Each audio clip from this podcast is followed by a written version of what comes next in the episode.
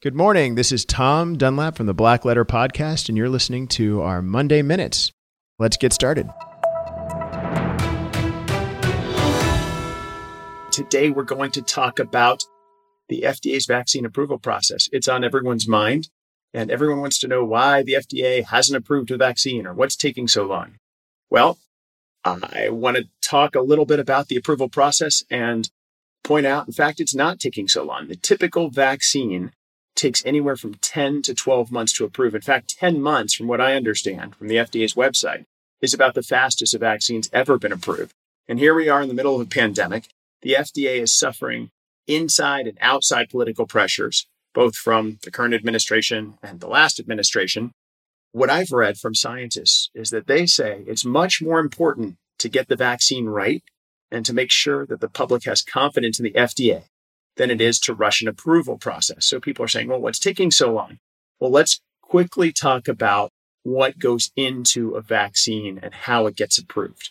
There are a whole bunch of stages, and the FDA's website is a fantastic resource for this. It starts with research and development, which can take years, and preclinical trials. And then there are actually three phases of clinical trials where they have to put the vaccine into someone and see how it goes and that phase one, it's there's phase one, two, and three. Phase one is 20 to 100 volunteers. Um, after that phase is complete and they have immune responses and they figured out if there are any dangers, they go to phase two, which is tested on hundreds of people. And after phase two, they go to phase three. And phase three, the vaccine's administered to thousands of people that generates information on the effectiveness and safety data. It includes controls, placebos, things like that.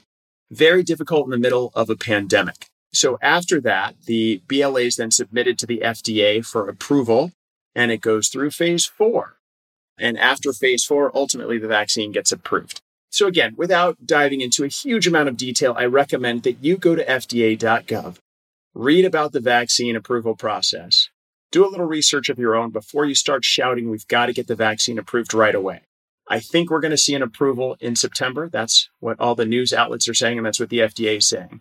But nobody should be upset that it's taken this long. They should be happy that when we get a vaccine approval, it's a good vaccine, it's the right vaccine, and it's a safe vaccine.